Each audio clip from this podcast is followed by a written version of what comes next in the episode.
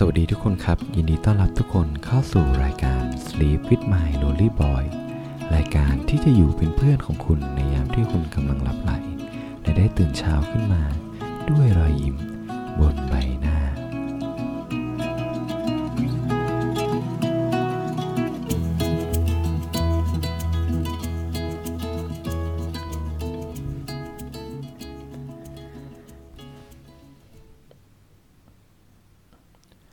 วัสดีทุกคนครับ มาอยู่กับผมโฟกนภัทรนะฮะคนเดิมเสียงเดิมครับ ก็เราจะมาพบกันนะฮะในทุกๆวันเลยนะครับในช่วงที่ค่ำๆนะครับ ดึกๆ ช่วงที่เราเนี่ยกำลังหลับตาลงนะฮะแล้วก็นึกถึงใครสักคนหรือว่านึกถึงช่วงเวลานะฮะที่ผ่านมาของวันนี้นะฮะว่ามีอะไรเกิดขึ้นบ้างนะครับ นั่งหลับตาทบทวนนะฮะแล้วผมก็เชื่อว่าบางคนตอนนี้ ก็อาจจะยังนอนไม่หลับนะฮะ แล้วก็อาจจะนั่งดูมือถือนะฮะของตัวเอง แล้วก็เลื่อนขึ้นเลื่อนลงนะครับฟีด Facebook ของตัวเองนะฮะ หรืออาจจะเป็นการที่เราพยายามข่มตาหลับนะครับ เพื่อที่เราจะได้นอนลง เพื่อที่ว่าพรุ่งนี้นะฮะเราจะได้ตื่นขึ้นมานะฮะอย่างมีพลังนะครับ แล้วก็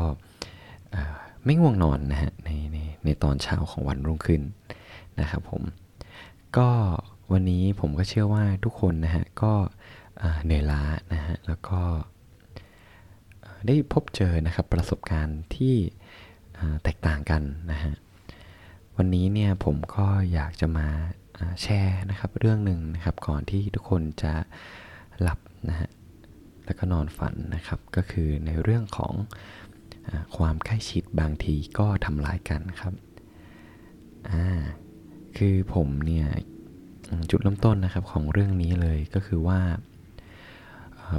ประมาณ 2 อาทิตย์ที่แล้วครับ ผมได้ไปทริปนะฮะทริปเล็ก ๆนะครับกับพี่ที่ทำงานคนหนึ่งครับ เขามีแฟนนะครับ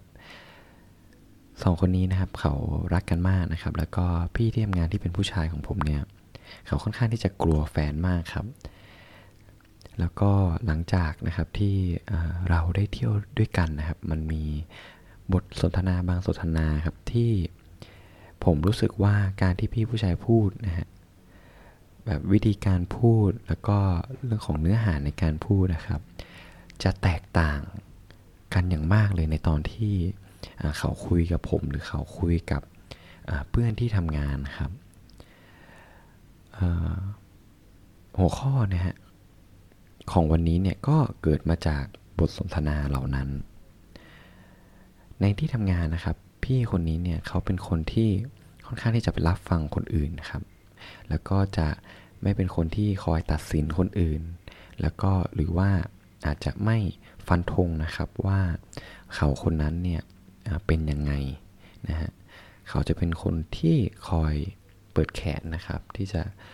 รับเรื่องราวนะครับ แล้วก็เล่นมุกตลกเฮฮานะครับ สร้างอรอยยิ้มนะครับกับเพื่อนร่วมงานอยู่เสมอครับ แต่นะฮะมีอยู่วันนั้นแหละที่ผมรู้สึกว่าเอ้ยพี่พี่ที่เรารู้จักอะครับวิธีการพูดวิธีการพูดคุยครับ มันแตกต่าง กับตอนที่ผมรู้จักเขานะครับในที่ที่ทำงาน มีบทสนทนาหนึ่งครับ แฟนพี่ของผมเนี่ยคือเขาอยากจะลาออกจากงานครับ แล้วก็อยากจะสมัครงานใหม่ ซึ่งที่สมัครงานใหม่ครับ เป็นที่ที่ผมและพี่ที่ทำงานผมเนี่ยคือทำอยู่ แต่ว่าเขาามีความไม่มั่นใจอยู่หนึ่งอย่างครับ ก็คือว่าที่ทำงานของผมเนี่ยมันต้องใช้ภาษาอังกฤษ แต่ทีนี้พี่ผู้ชายของผมอะฮะเขาก็พูดเหมือนกับว่าตัดสินนะฮะว่า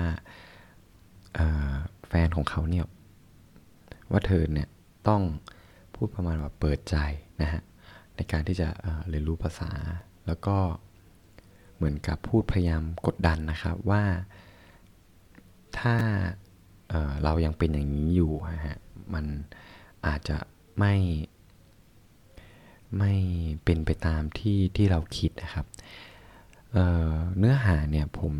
จำได้ไม่ค่อยแม่น แต่ผมรู้สึกว่าวิธีการพูดคุยนะครับกับกับคนทั้งสองคนนะครับค่อนข้างที่จะคิดแล้วก็พูดเลยนะครับ บางคำพูดนะฮะอาจจะคนนอกฟังอะเราสามารถที่จะรับรู้ได้ว่า ถ้าคนที่รับสารนะครับ ได้รับสารนี้เนี่ยค่อนข้างที่จะ เจ็บปวดนิดนึงครับ เพราะว่าในรถของเราเนี่ยมีผมนะครับ มีพี่ที่ทำงานนะฮะ มีแฟนของพี่ผมแล้วก็มีเพื่อนของผมอีกหนึ่งคนนะฮะ แล้วก็พี่ที่ทำงานพี่ผู้ชายที่ทำงานของผมเนี่ยครับ คือเขาก็จะพูดในเชิงว่าแฟนของเขาเนี่ยนะครับมีข้อเสียนะครับ 1 2 3 4 เยอะมากครับ แล้วก็ประเด็นคือผมคิดว่า แฟนของพี่ผู้ชายนะฮะเขาก็คงรู้สึกที่จะเเสียใจนะฮะแล้วก็รู้สึกแย่ เพราะว่าในรถไม่ใช่มีแค่พวกเขาแค่สองคนนะฮะมีผมอยู่ด้วยนะครับ ผมก็เลยรู้สึกอยู่หนึ่งอย่างครับว่า บางทีการที่เราสนิทกันมากจนเกินไปนะฮะแล้วบางทีเนี่ยมันอาจจะทำให้เราหลงลืมนะครับ ความรู้สึกของอีกฝ่ายเนี่ยได้ได้ง่ายมากขึ้นนะฮะ ผมคิดตกผลึกเรื่องนี้ได้ยังไง ก็ก็เพราะว่าผมเนี่ยได้ได้กลับไป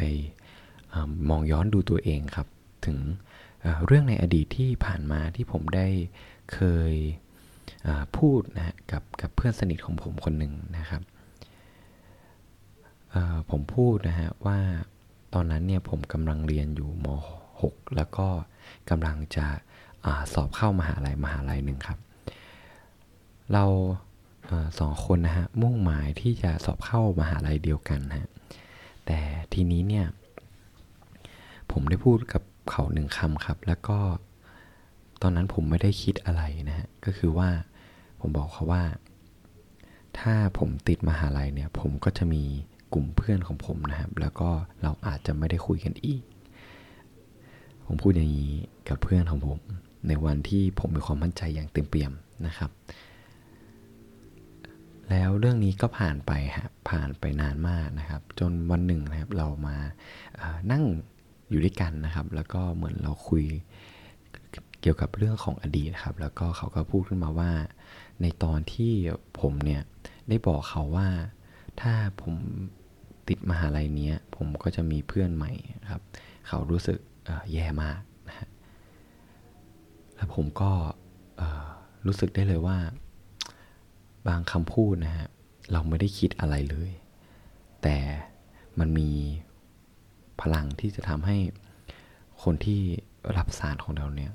หรือคนที่เราสนิทด้วยครับ เขาอาจจะรู้สึกแย่นะครับกับคำพูดของเรา แน่นอนครับ ผมเชื่อว่าเรื่องพวกนี้เนี่ยเป็นเรื่องที่ต้องใช้เวลานะครับในการที่จะเฝ้าดูตัวเอง เฝ้าคำพูดของตัวเองนะครับ แล้วก็ไม่มีใครสามารถที่จะควบคุมมันได้ทั้งร้อยเปอร์เซ็นต์นะครับ แต่หนึ่งอย่างครับที่ผมอยากจะมาบอกทุกคนนะครับ ในยามที่ทุกคนกำลังจะหลับตาลงนะฮะแล้วก็นอนลง ก็คือว่า ผมรู้สึกว่าเรานะฮะสมควร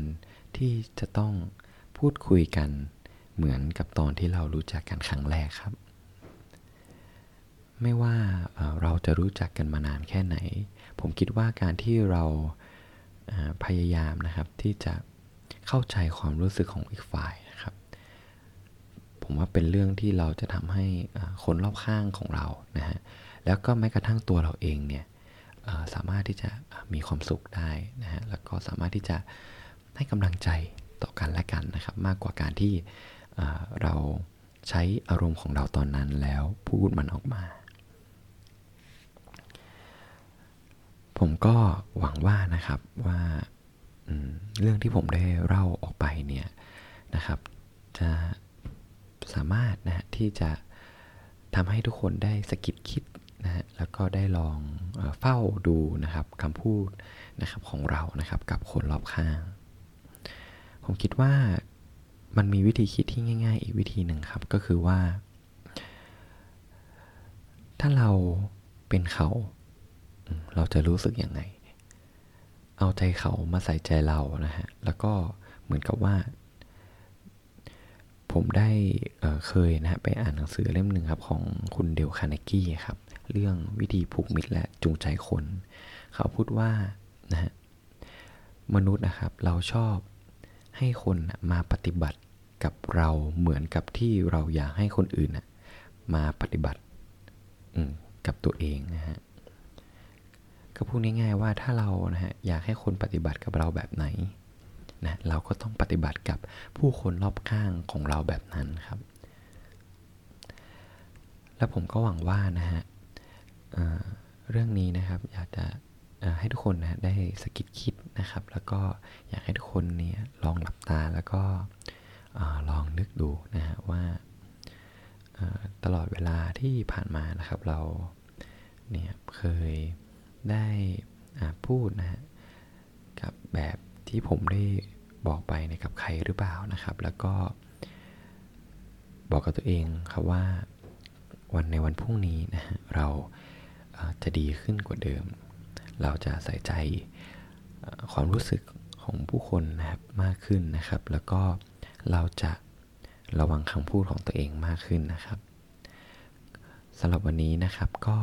เรื่องที่ผมอยากจะมาเล่าเนี่ยก็มีเพียงเท่านี้นะครับ แล้วเรามาเจอกันใหม่ในวันพรุ่งนี้ ผมขอให้ทุกคนนอนหลับฝันดีครับ ขอบคุณมากครับ